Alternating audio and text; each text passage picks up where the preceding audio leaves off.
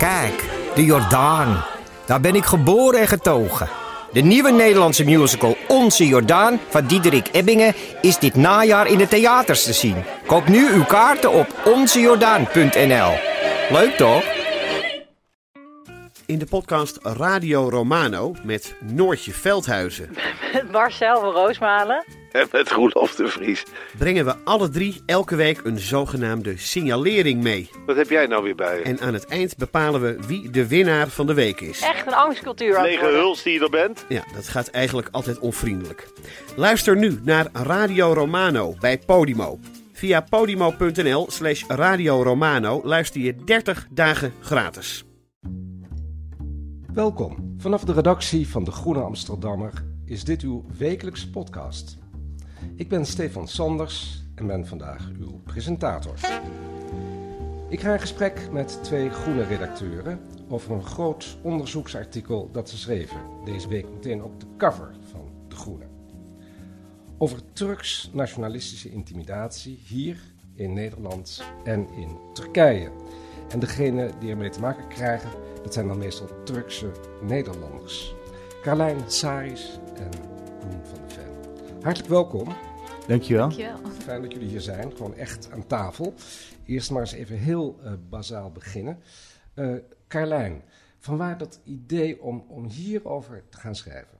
Uh, nou, dat idee gaat eigenlijk al terug naar een vorig onderzoekverhaal dat Koen en ik samen hebben gemaakt uh, in de reeks Data en Debat. Dat ging over um, seksisme in de politiek. Hoe vrouwelijke politici op Twitter uh, seksistisch bejegend worden. En uh, voor, ja, voor dat verhaal sprak ik met een uh, gemeenteraadslid uit Den Haag. Een vrouwelijk gemeenteraadslid.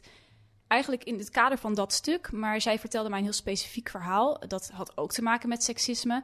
Maar dat was breder, want het uh, ging over hoe zij vanuit haar Turkse, Koerdische, Alevitische afkomst als zijn Nederlandse... Zijn heel veel dingen op een rij. Turks, ja, precies. Snap ik, Koerdisch ook. Alevitisch ja. is een ja. denominatie van ja. de islam. Ja. ja, precies. En vanuit al die hoedanigheden um, uh, werd zij vaak en veel bedreigd als Nederlandse politica. Maar dat had dus heel erg ook te maken met haar achtergrond en, uh, en hoe, dat, hoe dat ligt in Turkije. En nou, ik heb het daar met Koen over gehad. Ik zei, hier moeten we volgens mij een apart verhaal van maken, want dit is veel groter en dit gaat over veel meer. En um, zij is eigenlijk het vertrekpunt geweest voor dit verhaal. Jullie hebben haar geïnterviewd. Ja. Staat zij ook met naam en toename in dit artikel? Ja, dit gaat ja. over Serpil Ates. Zij is gemeenteraadslid voor GroenLinks uh, in Den Haag.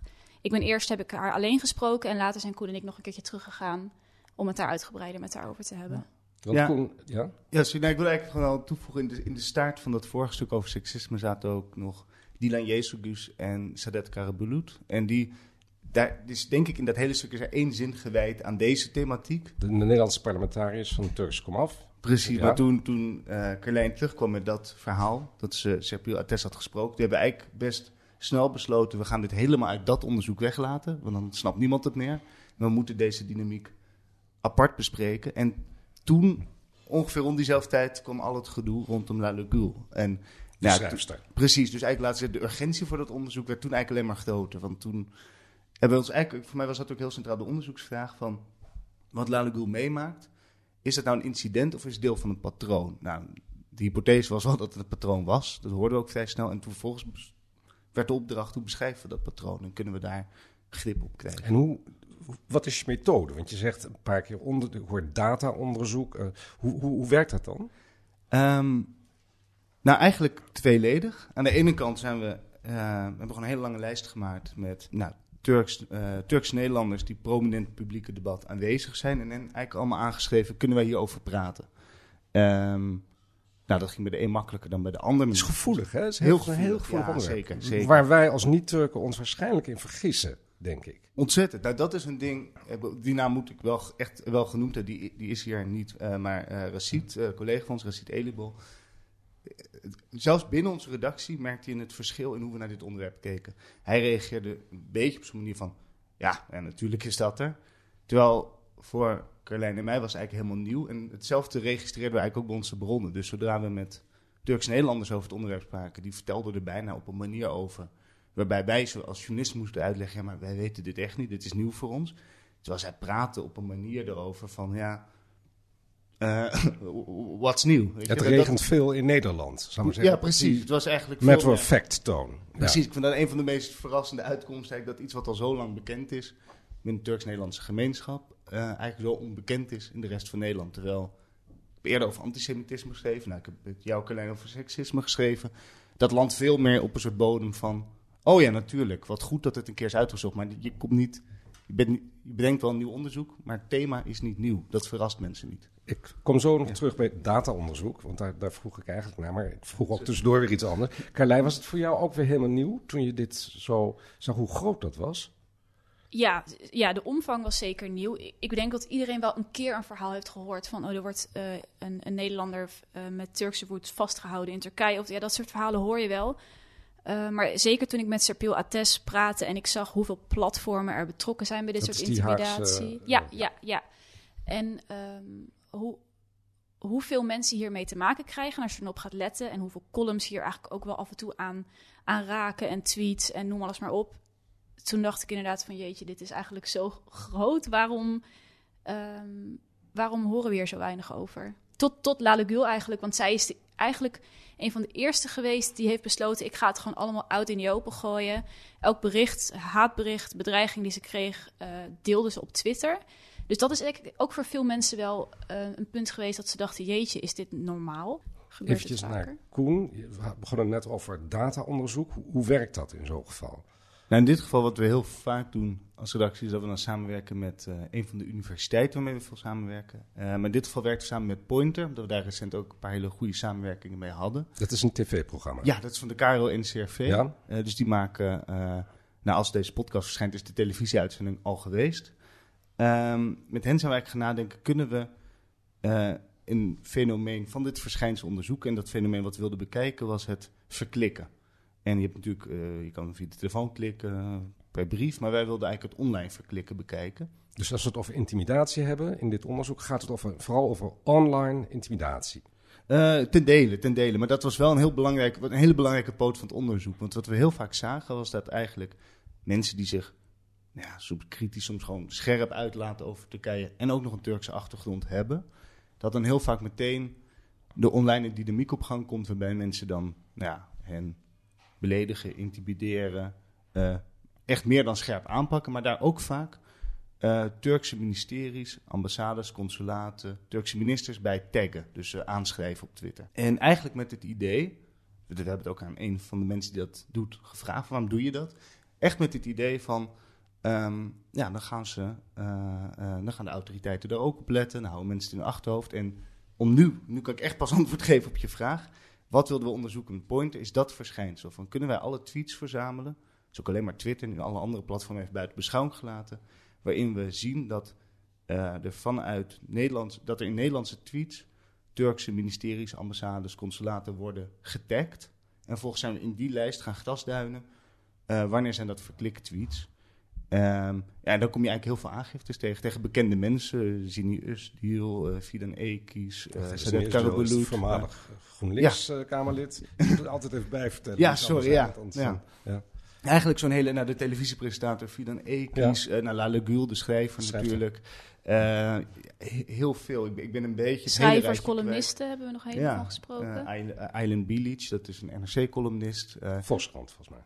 Uh, nee, nee, nee, nee, nee, N R C, en, maar, ja, maar N R C. Om, om ook maar iemand uit Volksland, Erdal Balci, uh, ja. ook eigenlijk iedereen ja. die je kan bedenken, die uh, publiceert, schrijft, openlijk spreekt en soms ook met kritiek over Turkije, komt wel even langs dan. En dat, uh, dus dat was eigenlijk de datacomponent van, uh, en daarvoor wilden we vooral, vooral zien, gebeurt dat ook echt en uh, bij wie dan? Nou, eigenlijk heel breed. En dit gaat dan eigenlijk vooral over, dat speelt allemaal in Nederland. Ja.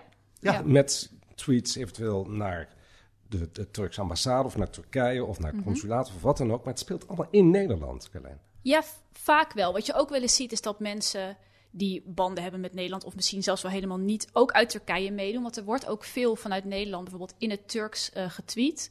Dus het, het heeft wel een wisselwerking met elkaar. Het gaat wel over en weer tussen Turkije en Nederland. Maar het fenomeen wat wij on- hebben onderzocht... heeft wel echt zijn wortels in de Nederlandse uh, samenleving. Zullen we even luisteren naar de schrijfster Lale Gül? Jullie zeiden al dat zij eigenlijk de eerste was met een Nederlandse schrijfster Turkse achtergrond. Uh, die met haar boek Ik wil leven uh, enorm, enorm veel reuring veroorzaakte. Haars ondanks, want ze werd bedreigd door de familie en door andere mm-hmm. mensen met een Turkse achtergrond. Laten we even naar haar gaan luisteren. Ja, het was gewoon echt een achtbaan aan emoties. Ik heb uh, te maken met inderdaad ruzie met mijn familie. Ik heb ruzie met... Uh, ik heb heel veel haatmail, bedreigingen... Uh, maar ook heel veel steun en allerlei aanvragen in de media. Wat voor bedreigingen waren dat? Um, het, het varieerde heel erg. Het ging van uh, geniet nog maar van je succes nu het nog kan... tot ik kan niet wachten om je te zien... tot uh, ik weet waar je woont... tot uh, ik vind je wel... tot uh, foto's van allerlei vuurwapens achter elkaar. Tot en wat deed dat natuurlijk? Um, ja, ik, uh, ja, dat maakte me natuurlijk wel angstig, want ik bleef gewoon voortaan thuis. En um, ja, ik, uh, ik ging ook gewoon vermomd naar buiten als ik al ging. En alleen voor noodzakelijke dingen. En ik uh, kwam niet meer in het O V. Dus uh, ja, ik, uh, ik nam maatregelen. Ja, dat was uh, Lale Gül met haar tamelijk vreselijke verhaal. Uh, zij kan niet anders, want zij moest naar buiten. Ze kwam, was dus heel open en eerlijk over die intimidaties. Carlijn, um, ik kan me ook voorstellen dat een aantal mensen die jullie benaderd hebben als Groene... niet mee wilden werken aan dit artikel, of alleen off the record. Ja, zeker. Dat is echt iets wat we, waar we in dit stuk wel nou ja, tegenaan zijn gelopen. Omdat het ligt zo gevoelig. Um, veel van die mensen weten dat ze al op de radar zijn... of maar het kleinste hoeven te zeggen en weer op de radar staan. En wat we bijvoorbeeld hebben gehoord... is mensen die een ziek familielid hebben in Turkije... of gewoon ontzettend graag naar Turkije op vakantie gaan... omdat hun hele familie daar woont, daar een tweede huis hebben, noem maar op. Maar dat eerste geval is natuurlijk helemaal schrijnend. Je moet naar Turkije en je weet van... als ik nu hier mijn verhaal ga doen, dan is het weer bal... en dan uh, kom ik er waarschijnlijk niet meer in. Of ik kom Turkije... niet meer uit. Dus dat, dat hebben we echt wel uh, regelmatig meegemaakt. Dus dan word je ook gelijk al met je neus op de feiten gedrukt... van oké, okay, dit is echt uh, serieus. Dus eigenlijk jullie als onderzoekers van niet-Turkse komaf... waren in het voordeel. En sterker nog, als je wel Turks was geweest... had je dit waarschijnlijk niet zo kunnen doen. Um, ten, oh, uh, uh, uh, ja, nou laat ik zo zeggen... het is wel een voordeel dat wij die achtergrond niet hebben. Wat ik al zei, uh, nou, en dat ik de keuze heb om niet naar Turkije... ik Precies. hoef daar niet te zijn. En... Uh, Ja, en dat is denk ik ook, daar hebben wij het ook wel over gehad. Soms vrees je een beetje voor jezelf als je een stuk schrijft. Uh, ben je benieuwd wat voor reacties er allemaal komen. Maar ik denk dat het in dit stuk vooral toch om onze bronnen gaat. Ja, we hebben ook iets ongewoons gedaan ja. uh, bij de interviews. En dat is eigenlijk gezegd tegen veel mensen uh, die we gingen spreken. Laten we gewoon uitgebreid praten, laten we open praten. Dan krijg je inzage. Nou, dat doen we vaker bij De Groene. Alleen in dit geval krijg je zeer vergaande inzage. En, en er is zelfs een bron die... uiteindelijk heeft gezegd, nadat we helemaal klaar waren... sorry, ik wil er toch uit. En we hebben bij heel veel mensen voor gezet, dat kan. Dat doe je normaal eigenlijk nooit. Dat nee, is een beetje zelfs nat dan. Alleen, dat hebben we in dit geval echt ingebouwd. En dat levert natuurlijk ook hele mooie gesprekken op. En ook als mensen niet zelf zichtbaar verschijnen... ja, dan zitten ze wel ergens tussen de regels. Het, het, ze voeden wel het stuk. Het gekke is natuurlijk dat er heel verschillende mensen... worden bedreigd om heel verschillende redenen. Dilan Yeşilgöz van de V V D, bekend... Uh, bekende Nederlands-Turkse mevrouw. Ebru Umar, Nederlands-Turkse, Nederlandse columnist, Turkse komaf. Maar ook mensen van de S P. Uh, heel algemeen vraag aan jullie. Is het nou belediging Erdogan? Is het belediging Turkije? Is het, is het, gaat het over godsdienst? Is het belediging de islam? Is het de profeet? Is het... Nou, Ebru Umar hadden we het over het kwartet. Even kijken of ik hem kan. Het zijn er vier, geloof ik. Je hebt uh, Atatürk, Atatürk, Erdogan... de Turkse staat en het volk eigenlijk. Dat, en dat is heel snel. Je hebt heel snel het volk beledigd. Uh, in de ogen van dit kleine groepje nationalisten. Uh, en, en de islam, de religie. Dus die vier... Dat hele kwartet. Dat ja. was op een gegeven moment kwamen we bij. Dat is weet je, het kwartet. Dat ze, zoiets zei Sinan Can, zei dat ook. De, V P, uh, de documentairemaker. Uh, dus als je één van die thema's raakt, dan... Nou ja, dan... Ja, het klinkt er al heel raar met zo te formulen, dan roep je dit over jezelf af. Maar dat zijn ook ja. weer verschillende groepen. Want de grote verdedigers van Atatürk, de seculiere stichter van de seculiere Turkse staat, die staan weer tegenover Erdogan. Ja, zijn... nou, daar zeg je iets heel scherps. Dat is ja. echt, Sinan Can zei dat letterlijk. Hè? Ik, ja, alleen ik kijk elkaar nu even zo lachend aan, maar die vatten dat heel mooi samen. Die zei, ja, uh, ik ben en een... Uh, in de ogen van sommigen ben ik een P K K-aanhanger. In de andere, ogen van anderen een Grijze Wolf. P K K is Koerdisch, Koerdische partij, ja. ja. Uh, Grijze Wolf is nationalistische beweging. Rechts, ja. uh, in de ogen van anderen ben ik een, uh, uh, wat, een, een Ar- halve Armeniër. Uh, dat is ook heel slecht, hè? Ja, of een moslimhater. Armeense genocide, die ja. uh, je moet ontkennen als goede Turk, zou ik zeggen. Ja. Ja, je kan heel veel dingen fout doen. Ja, het discours van landverrader ligt heel snel op de loer van ver- verraad. Dat is, uh, en, en wat je natuurlijk ook wel ziet, is inderdaad ja, dat Erdogan de laatste jaren ook steeds wel meer ook richting... richting de islam trekt. Dus die groepen die lijken ook steeds wel dichter bij elkaar te komen. Dus daar komt ook wel steeds meer overlap tussen. Um, maar wat je vaak wel van bronnen hoort is... ja, islamkritiek is echt wel vaak wat anders dan kritiek op de Turkse staat. Want islamkritiek komt ook uit heel veel andere hoeken, ook uit andere landen. Um, maar het is vooral die aanval op de Turkse staat en op, en op de leider. Laten we even luisteren naar uh, Ebru Umar, de columniste...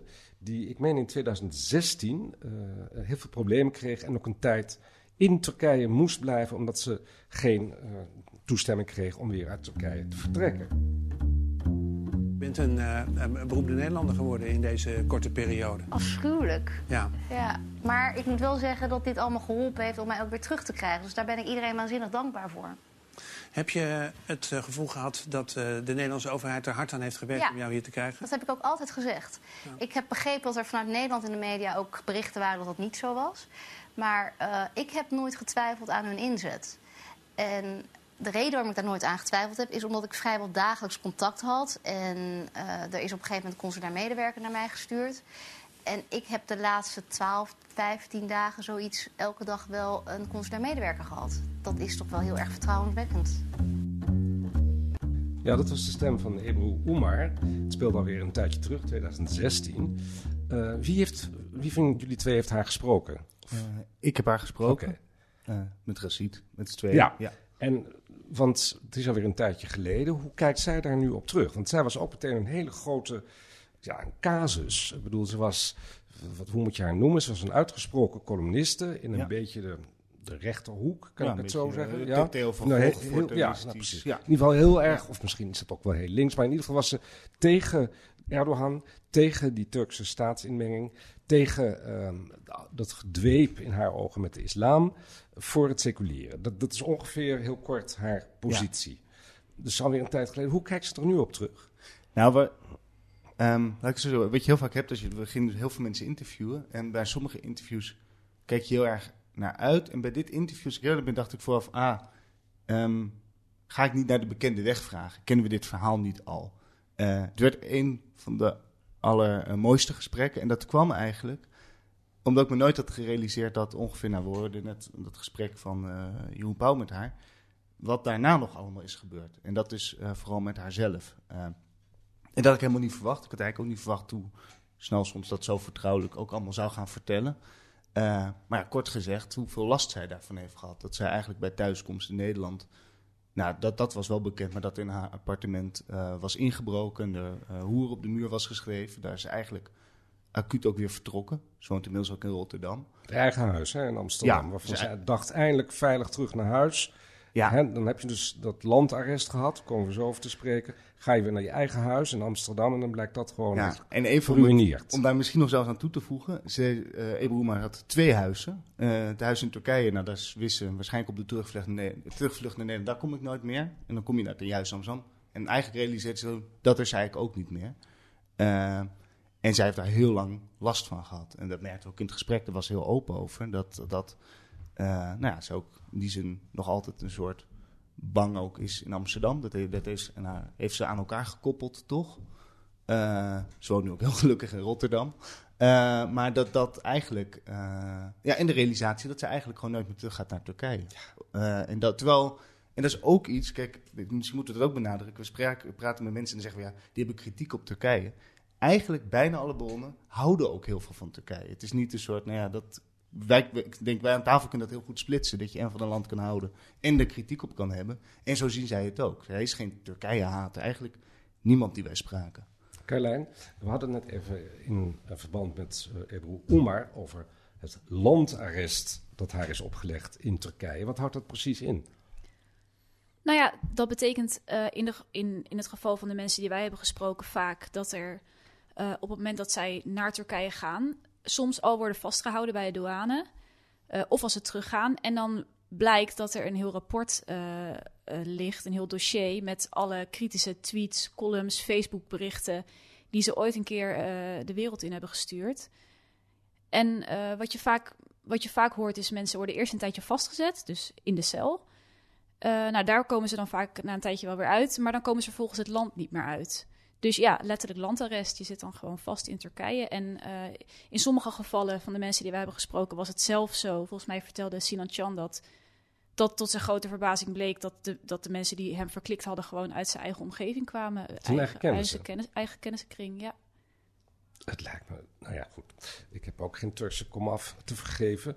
Maar het is toch alsof je de oude verhalen over de D D R hoort. Hè, waar we ouders kinderen en kinderen ouders uh, verklikken. Ja. Um, jullie schrijven ook in het verhaal, ik vraag het even aan jou, Koen. Maar misschien heb jij dat al gedaan, Carlijn. Dus dat moet je maar even ingrijpen. Dat jullie uh, speelden, onder een valse naam of een anonieme naam, dat jullie iemand wilden aangeven. En dat jullie eerst met de ambassade, Turkse ambassade, en toen met het Turks consulaat belden. Ja, dat idee kwam eigenlijk opvallend laat in dit onderzoek. En dat kwam omdat we waren dus bezig met verklikken. Want zoals Carlijn net beschrijft, er ligt dan dus een heel dossier klaar. En dat dossier is ergens gevormd. Nou, wat wij begrijpen uit het interview, dat, in, dat wordt gevormd rondom ambassades en consulaten. En van mensen die daar actief aan toevoegen door te verklikken. En ineens dachten we, die kliklijn, dat werd ook een term een paar jaar geleden. Uh, dat was echt een ding. En toen dacht ik, ja, misschien moeten we, hoe komen we erachter? En dat is uh, ja, eigenlijk door hem gewoon maar te gaan bellen. En dat was eerst eigenlijk met de ambassade. Uh, en dat was eigenlijk een vrij droog zakelijk gesprek, zoals je het misschien ook op het gemeentehuis zou hebben. Van, nou ja, goedemiddag, goedemiddag, ja, kan ik hier iemand... Uh, uh, ja, ik wil graag iemand aangeven die slecht over Turkije spreekt. Kan dat? Uh, toen heel beleefd antwoord, oh, dat kan zeker. Als u wil dat diegene vervolgd wordt, kan dat. Maar dan moet u bij het consulaat zijn. Dus dat werd eigenlijk gewoon een keurige doorverwijzing. Uh, nou, ik heb een aantal consula- Turkse consulaten in... Uh, Nederland. Uh, maar daar ging het eigenlijk ook heel makkelijk. Kijk, we hebben het hele proces niet door kunnen zetten. Dan hadden we iemand moeten aangeven. Dat leek ons wat vergaand. Maar uh, in ieder geval het proces van gewoon even bellen, dat was echt kinderlijk eenvoudig. Nou, wat mij natuurlijk zo opvalt, is dat je hoopt dat die meneer of mevrouw aan de andere kant van de lijn zegt, zegt, bent u nou helemaal dol geworden? Uh, ja. Daar doen wij helemaal niet aan. Wij zijn hier niet. Wij zijn een ambassade. Wij zijn een consulaat. We behartigen de Turkse belangen en de, van de Turkse Nederlanders. Maar dat is dus niet zo. Nou, het enige wat wel misschien goed is om te zeggen, en dit hebben wij later in interviews gehoord, is dat, kijk, binnen, dat wil ik eigenlijk gewoon ook een keer benadrukken, binnen de Turks-Nederlandse gemeenschap is het natuurlijk een minderheid die zo fanatiek zich bezighoudt met verklikken en beledigen, bedreigen. Wat iemand ons vertelde, vond ik heel opvallend, was dat binnen ambassades er natuurlijk traditioneel ook wel mensen zitten die eigenlijk ook niet zo uh, van deze praktijken zijn of zo streng geleerd aan Erdogan zijn. Dus dat je ook nog, er wordt ook wel weer vanuit ambassades soms weer naar buiten. Nou, verklikt zou ik niet zeggen, maar uh, Sinan Can vertelde dat, dat hij op een gegeven moment hoorde van, hij werd door iemand gebeld uit een consulaat en zei, ja, lig je zesenzestig aangiftes tegen je, kijk je even uit. Dat verhaal hebben we meerdere keren gehoord. Dus, dus het is niet alleen dat daar alle informatie wordt verzameld, maar ook, er wordt ook voor een deel gewaarschuwd voor mensen die zo'n... Ja, gelukkig. Er zijn ja, er ja. ook nog mensen die bij zo'n ja. ambassade of consulaat werken, ja. die gelukkig uh, dan zelf ingaan. Maar goed, dat hebben wij niet kunnen uitvinden. Nee. Dan moet je zo'n heel proces van verklikken in en dat we hm. niet gaan. Maar je hebt gelijk. Het is hoe professioneel dat gaat en dat dat geen gekke vraag is, dat is heel opvallend. Ja, nou ja, dat is, hebben jullie dus aangetoond. Even voor alle uh, de goede orde. Hoeveel Turkse Nederlanders zijn er hier in Nederland? Ongeveer vierhonderdduizend. vierhonderdduizend. Ongeveer. Nou goed, ja. Enig idee hoe groot die grote intimidatie- en klikgroep is? Vind ik heel moeilijk om ja, te zeggen. Dat is ook moeilijk. Kijk even ja. naar, ook omdat, wat wel opvalt, is dat bijvoorbeeld een, een iemand die ooit Ebru Umar had verklikt en daar ook gewoon uh, over kon vertellen op oh. tv, is ook iemand die meteen bijvoorbeeld een bericht liked op uh, Twitter als er weer iemand anders van aangeeft. Dus je komt heel, ik merk ook wel, je ziet ook wel bekende gezichten. Ik had wel het idee dat het al heel snel, vaak gaat het om tientallen verklikkingen, dus het is best een groep. Ik vind het heel moeilijk om een getal op te plakken. Hij is groot genoeg om echt intimiderend te zijn, ja. maar ik denk dat je ook moet uitkijken om te zeggen, het is... Het is sowieso niet de hele Turks-Nederlandse gemeenschap. Dat staat buiten kijken. Maar ja, goed, daarom vraag ik het ook, klein de minderheid binnen de minderheid. Ja, we hebben natuurlijk gehad al even over dat discours van verrader. Um, je merkt wel dat dat sentiment zit wel bij een groep diep geworteld. Want je merkt bijvoorbeeld als er op Facebook uh, nieuwsberichten uh, worden geplaatst. Opruiende nieuwsberichten vanuit Turks-Nederlandse platforms. Met een kop als uh, Serpil Ates is een P K K-terrorist of, of iets in ieder geval. Zij is die uh, politica ja. van GroenLinks. of een P K K-aanhanger, het zijn toch wel opruiende berichten, dan merk je wel dat onder die berichten op Facebook, daar broeit dan wel, broeien wel commentaren van, uh, oh, weg met haar en wat een landverrader. Maar dat is natuurlijk nog wel even een hele andere categorie dan de mensen die daadwerkelijk de telefoon pakken of, nou ja, actief meedoen aan het verklikken. Dus het, ja, het ligt in het verlengde van elkaar, maar het is moeilijk te zeggen hoe groot het is. Wat we denk ik wel hebben en cool. vaak horen, is dat als er intimidatie op bedreiging is, dat het in sommige gevallen om honderden berichten gaat. Nou, dat is toch... Dat is heel wel. veel. Dat is, dat is heel bitter. veel. Ja. En het schiet mij natuurlijk te binnen, en het zal meer mensen zo vergaan. Uh, wat is de rol van een politieke partij als Denk, die een, een duidelijk Turkse stempel heeft? Niet volledig, maar toch hè, de bele- twee belangrijkste voormannen waren uh, Nederlandse Turken. Dat is nu iets ja. veranderd, maar dat... Ze, ze, nou, ze, ze, wat doen zij in dit, in dit geheel? Nou, dat was denk ik qua onderzoek een ingewikkeld punt in dit stuk, omdat iedereen had het erover die wij spraken. Die begonnen er vaak uit eigen beweging over, over de, de dubieuze rol van Denk. En daar zit heel veel, dan hoor je heel veel gerucht, heel veel uh, rodden ook, heel veel verdenking. En wij zijn wel gaan kijken, wat kunnen we hard maken? En uh, wat je sowieso ziet is uh, een aantal hele evidente dingen. Opvallend stemgedrag. Dus rondom Armeense genocide. Er is op een gegeven moment een Amnesty International-directeur, zat vast in Turkije. Hele Kamer spreekt zich uit, behalve Denk. Dus dat op een gegeven moment een S P-raadslid, vast met landarrest in Turkije. Iedereen komt voor hem op, heel politiek Nederland, van rechts tot links, behalve Denk. Dus dat zijn de dingen die gewoon in de openbaarheid zijn. Dat, die wilden we nog wel even op een rijtje zetten, omdat dat ook een patroon is. Daarnaast, um, en dat, daar willen we ook wel precies in zijn. Uh, Carlijn vertelde dat al net, je hebt, van die, je hebt Turks-Nederlandse nieuwswebsites, en die zijn vrij populair. En daar... is eigenlijk een patroon van de intimidaties dat als daar een bericht verschijnt over jou, dat dan de inboxen volstromen met intimidatie en haat. Want het nou, is een beetje zwaankleef aan. Hè? De een ja. doet wat, ziet wat en dan ja. ineens... Precies, en dan gaan echt de sluizen ja. open. Nou, en toen zijn we wel gaan kijken, wie zitten er achter die websites? En ik denk het meest saillant vond ik uh, platform uh, Dergisi. Ik hoop dat ik het goed uitspreek. Dat is een al langer bestaand uh, Turks-Nederlands, ik geloof maandblad, maar ook met een website. En die schreven vorige maand nog een zeer vreemde column over Eileen Bilic, uh, N R C-columnist. En daar werd ook nog even in de slipstream uh, Dilan Yeşilgöz uh, en Erdal Balci. Die waren allemaal deel van een C I A-complot. Krankzinnig verhaal. Met een hoop gedoe en bedreiging als gevolg. Um, Oké, okay, nu de rol van Denk. Achter deze uh, website, staat ook gewoon een column, zit een hele redactie. Maar ook uh, Escher Keuze, de huidige partijvoorzitter van Denk. Nou ja, dat is weer zo'n lijn. En zo zijn er meerdere lijntjes tussen die platformen. En mensen die ook zeer actief zijn voor Denk, die aan de ene kant zich bemoeien met dit soort websites en platformen, en aan de andere kant actief zijn bij die politieke partij. Dus daar zit, uh, nou dat, dat zijn hele duidelijke lijntjes die we ook gewoon heel droog denk ik konden opschrijven. Soms van voorzien, uh, voorzien van het commentaar van de mensen zelf. Uh, ja, en, ja, en, en naast Carlijn, dat, dat, ja. het, dat er af en toe een echt opruiend bericht verschijnt, zijn veel van die platforms ook wel echt duidelijk pro-Denk. Daar wordt gewoon promotie gemaakt voor de partij, uh, daar adverteert de partij ook, dus... Die lijntjes zijn sowieso heel evident. Ja, dat was heel opvallend. Ja. Ja. Om het verhaal toch nog wat groter te trekken. Dat hoeft helemaal niet hoor, het is allemaal erg genoeg. Maar ik ben natuurlijk een stuk ouder dan jullie. Uh, ik werkte al bij De Groene in negentien negenentachtig. Mm-hmm. Had je de Salman Rushdie-affaire. Ik noem het omdat het toen ook over het zogenaamde verraad ging van Rushdie, de schrijver, ten opzichte van de islam. Hij zou de islam hebben verraden. Hij zou Pakistan hebben verraden of India hebben verraden. Hij zou zijn wortels hebben verraden. Wat je hier ook weer ziet is telkens dat terugkerende verwijt van verraad. Ik heb toen in De Groene negentien negenentachtig groot stuk geschreven. Mm-hmm. Lang leven de nestbevuiler. Ja. Moeten we dat niet nu ook weer doen om op te komen voor die Turkse Nederlanders die zo ongelooflijk worden gemangeld? Ik zou helemaal voor zijn. Misschien om daar toe te voegen, omdat het niet... Um, heel veel mensen die wij hebben gesproken, je zei het in het begin, die zijn soms links, die zijn soms rechts, die zijn soms conservatief, die zijn soms progressief, die zeggen soms dingen waarvan je denkt, nou, ik weet het eigenlijk ook niet. Uh, maar het gaat om het principe, dat zij dat gewoon mogen zeggen. Ja. En uh, bijvoorbeeld, ja, waarschijnlijk kan je op uh, Lale Gül, kun je, boel, ze, ze heeft een bijzonder boek geschreven, maar je kan daar ook misschien wat op afdingen, ook misschien die ze zegt. Kritiek, maar, maar dat, dat doet er allemaal niet om. Nee, precies. Da- dat het gaat er, er niet om. om. Het gaat erom dat als zij een boek wil schrijven en zij wil met een slaande deur een, uh, een kerk verlaten, of in dit geval de islam, dan mag zij dat doen en dan moet ze dat kunnen. En ik denk dat dat het principe is. Ja. Sluit ik me volledig bij aan. Nou, ik, waar wachten we op? Nou ik, ja, bedoel, ik verwacht heel snel zo'n stuk, vind ik bij. Ja. Ja. Nee, je hebt er ervaring mee, dus. Oké, okay, ja. Dank jullie allebei heel erg hartelijk voor dit gesprek. Carlijn Saris en Koen van der Ven. Dank jullie en laten we gewoon het beste ervan hopen. Ja. Verder in De Groene van deze week.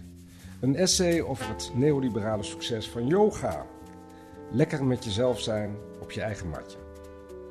Een onderzoek ook naar het lerarentekort en advies aan de informateur deze week over institutioneel racisme met wetenschapsantropoloog Amanda Ntjarak. Nog meer groene podcasts. In samenwerking met het Holland Festival praten we met makers, kenners en critici over de voorstellingen die nu op het festival te zien en te horen zijn. Meer weten en horen? Ga naar groene punt n l. Volgende week zijn we er weer met een nieuwe podcast met een nieuw verhaal. Deze podcast werd gemaakt door Samira Tai, Giselle Mijnlief en Stefan Sanders. U hoort nu de eindtune A Tune for Anne van Paul van Kemenade. Tot de volgende keer.